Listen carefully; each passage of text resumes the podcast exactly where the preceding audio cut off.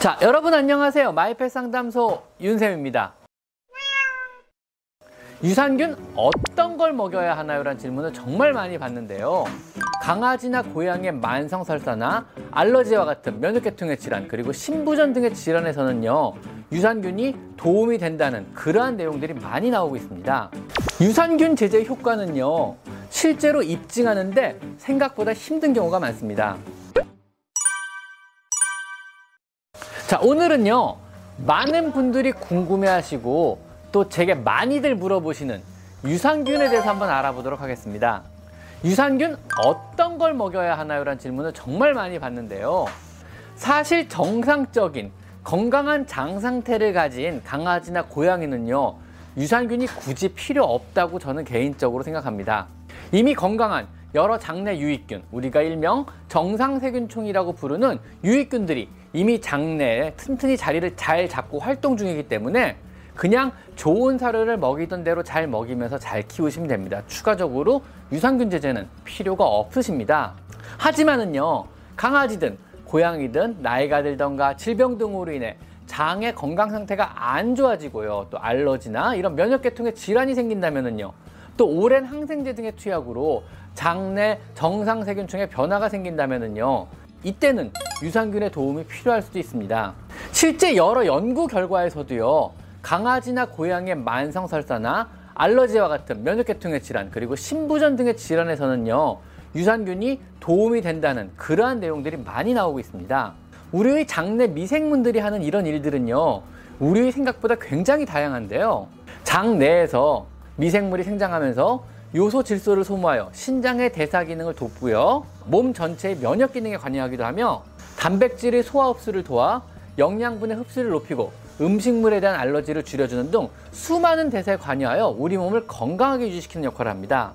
뭐 엔테로코쿠스나 락토바실루스, 비피도박테리움 등 수많은 유산균들이 이러한 과정을 담당하고 있고요. 실제로 고양이들의 장 건강에 많은 도움을 줍니다. 가끔 제가 받는 질문 중에 하나인 우리 아이 면역성을 높이려면 무엇을 먹어야 하나요? 라는 질문이 종종 받는데요. 아마 여기에 굳이 굳이 굳이 제가 답을 찾는다면은요. 홍삼이나 상삼 같은 게 아니고요. 당연하겠죠?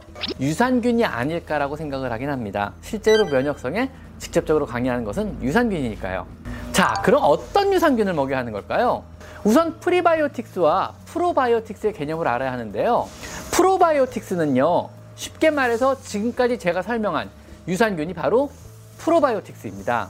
살아있는 균을 캡슐이든 동결 건조 형태 등으로 만들어 살아서 장까지 가게 해서 거기에 정착해서 잘 살게 해주는 그러한 종류의 유산균 제제를 통칭합니다.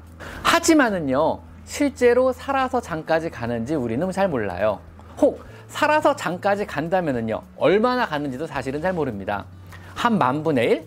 아니면 10만 분의 1이라도 도착할지 아니면 모두 죽어서 도착할지 우리는 전혀 알지를 못합니다.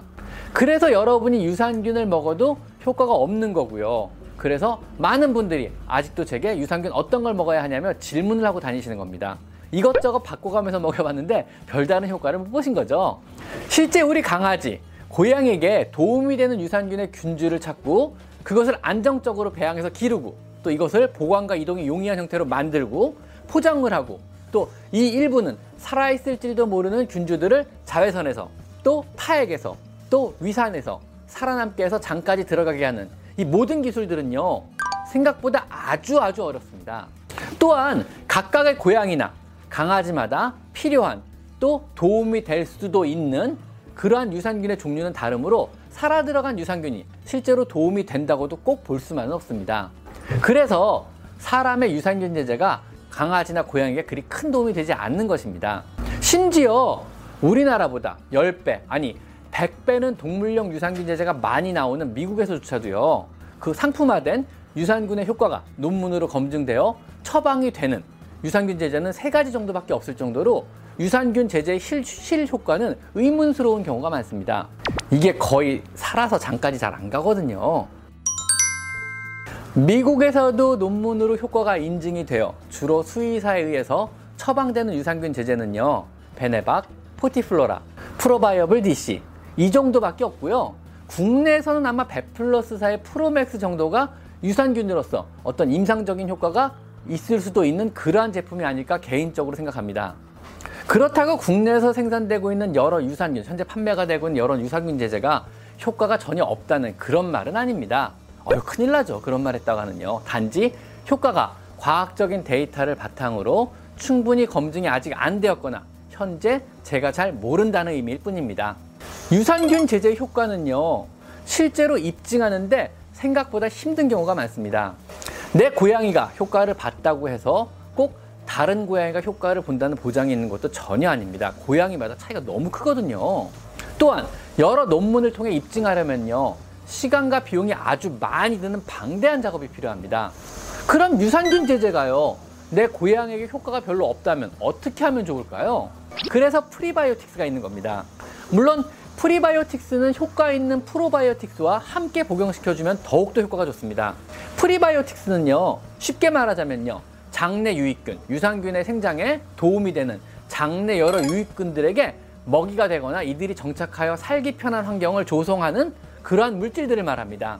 보통 미생물들의 먹이가 되는 올리고당이나 유산균의 생장과 정착을 돕는 식이섬유로 이루어져 있으며 유익균들의 수를 늘리고 유해균들의 발육을 억제하는 그러한 역할을 합니다.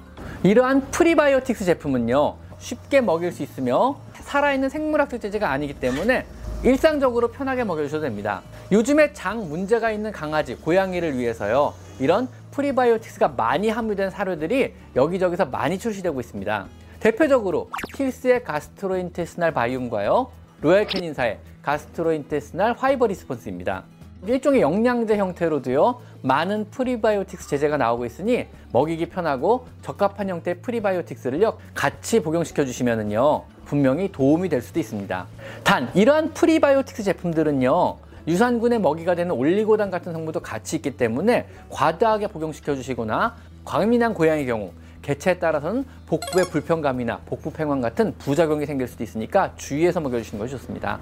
오늘은요 유산균인 프로바이오틱스 그리고 그들의 생장을 돕는 프리바이오틱스에 대해서 한번 알아봤습니다. 자, 오늘은 여기까지 마이펫 상담소 윤쌤입니다. 감사합니다.